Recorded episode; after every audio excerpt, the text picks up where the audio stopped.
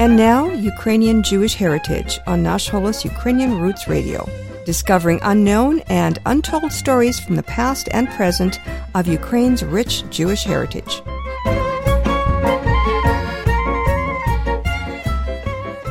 Rosh Hashanah is the name for the Jewish New Year. In Hebrew, it means the head of the year.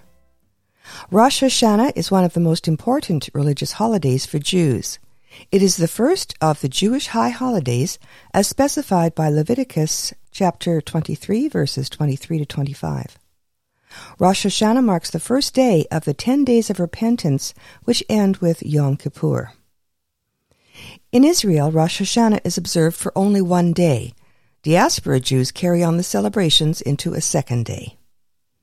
The date for Rosh Hashanah changes each year as the Jewish calendar is based on the lunar year. Rosh Hashanah for the Hebrew year 5783 begins on the Gregorian calendar at sundown on Sunday, September 25th, 2022, and ends at nightfall on Tuesday, September 27th, 2022. Rosh Hashanah remembers the creation of the world. It's a time for continuous introspection, looking back at the mistakes of the past year and making plans to do better in the new year, to do teshuvah, returning to the paths of the Almighty. The biblical name for Rosh Hashanah is Yom Teruah, which means day of shouting or blasting. Rosh Hashanah is also called the Feast of the Trumpets, as the central observance of the holiday is the sounding of the shofar, a ram's horn. The blowing of the shofar represents the trumpet blast that is sounded at a king's coronation. Its plaintive cry also serves as a call to repentance. The shofar itself recalls the binding of Isaac, in which a ram took Isaac's place as an offering to God. The blast of the shofar is intended to awaken souls from their spiritual slumbers and alert them to the coming judgment. It is a reminder to dedicate one's life to serving the Almighty and to follow His commandments. No work is permitted on Rosh Hashanah. Much of the day is spent in synagogue with prayers and readings from the Torah. The readings recall the life of Isaac and the theme of God's eternal love for his people. Festivities begin at nightfall as families gather to enjoy a feast of home cooked ritual dishes. Rosh Hashanah meals start with apple slices dipped in honey to symbolize wishes for a sweet new year. Other symbolic foods include dates, beans, beets, leek, spinach, and squash, all of which are mentioned in the Talmud. Pomegranates also hold symbolic importance on Rosh Hashanah.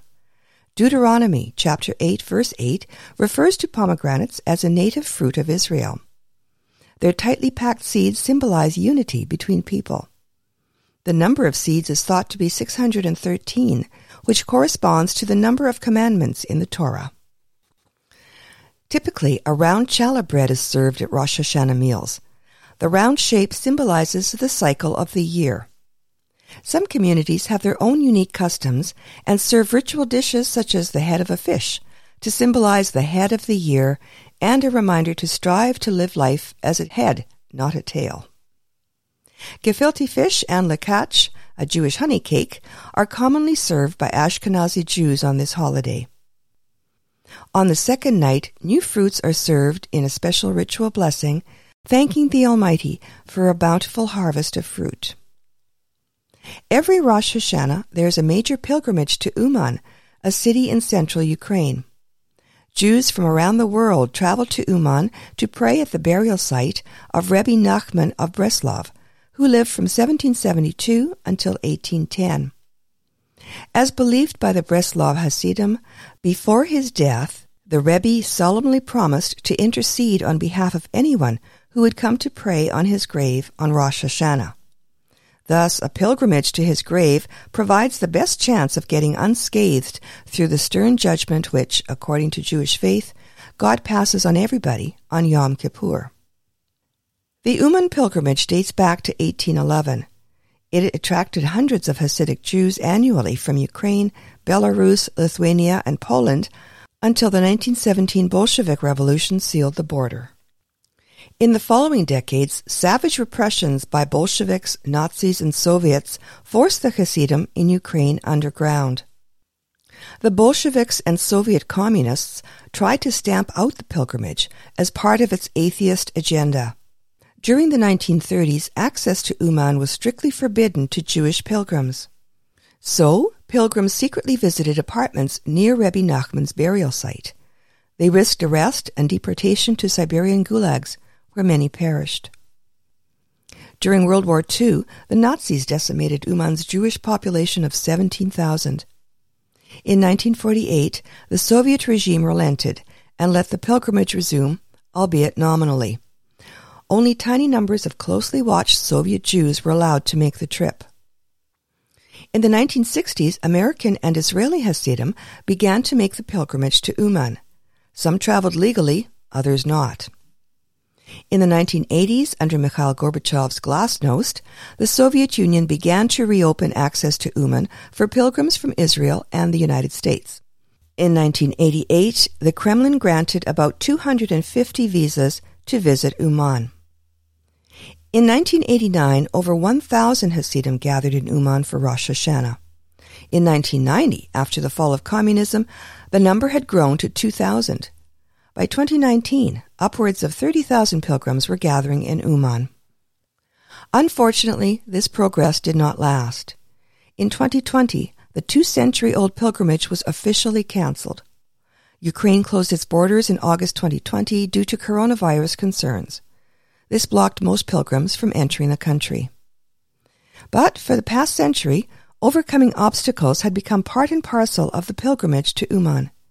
So, not surprisingly, some pilgrims had anticipated potential problems and arrived early, before the border was closed. Others coming later tried, unsuccessfully, to enter via Belarus. Some 2,500 hopefuls were turned back at the Ukrainian border after having been stranded in Belarus in airports and buses for days. This situation inevitably sparked tensions between Ukraine and Belarus. The government in Belarus had recently been crushing pro democracy protests. Ukraine supported the protesters. So, Belarus President Lukashenko who was facing criticism in the West for his brutal crackdowns, used the occasion to accuse Ukraine of human rights violations for barring the pilgrims. Ukraine, in turn, accused Lukashenko of manufacturing a crisis by giving the pilgrims false hope of transport across the border as retaliation against Ukraine for supporting the protests against his regime. In 2021, Ukraine lifted travel restrictions and allowed international travelers to attend the pilgrimage in Uman. For this to happen, health and government officials worked closely with religious leaders to ensure that the gathering of some 30,000 expected pilgrims would not turn into a COVID superspreader. It didn't.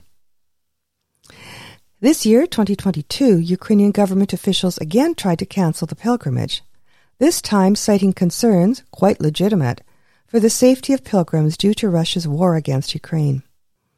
Ukrainian officials fear that the Russian army will deliberately fire missiles at Uman while Jews are gathered there. In March, Russia accused Ukraine of using a synagogue in Uman for military purposes, including storing military supplies. The accusations were vehemently rejected by the local Jewish community as well as Kiev. Rabbi Moshe Azman, the chief rabbi of Ukraine, also called on Jewish pilgrims to refrain from traveling to Uman this year due to fear of Russian attacks. But to no avail. Pilgrims have been flocking to Uman already. Up to 10,000 are expected in total this year. Ukrainian security forces have been carrying out intensive training drills in preparation for the arrival of pilgrims to Uman plans have been made for additional restrictions in the city already under curfew. They include a ban on street vending and public gatherings. Some Israelis shrug off the war dangers, saying that it's no different from home, where a de facto war has been going on for years. So they follow tradition and come to Uman for Rosh Hashanah. One of Rabbi Nachman's most famous sayings is, If you believe you can damage, believe you can repair. Such a sentiment surely ties together the call for repentance and the promise of redemption given during the Jewish high holidays. At its core, Rabbi Nachman's famous saying is a message of wisdom with universal application for all of humankind. To our Jewish listeners, Shana Tova. wishing you a happy Rosh Hashanah on behalf of all of us here at Nash Holos. And together, let us pray for the safety of Jewish pilgrims in Uman. This is Pavlina, producer and host of Nash Holos Ukrainian Roots Radio. Until next time, Shalom. Join us again soon for another episode of Ukrainian Jewish Heritage here on Nash Holos Ukrainian Roots Radio.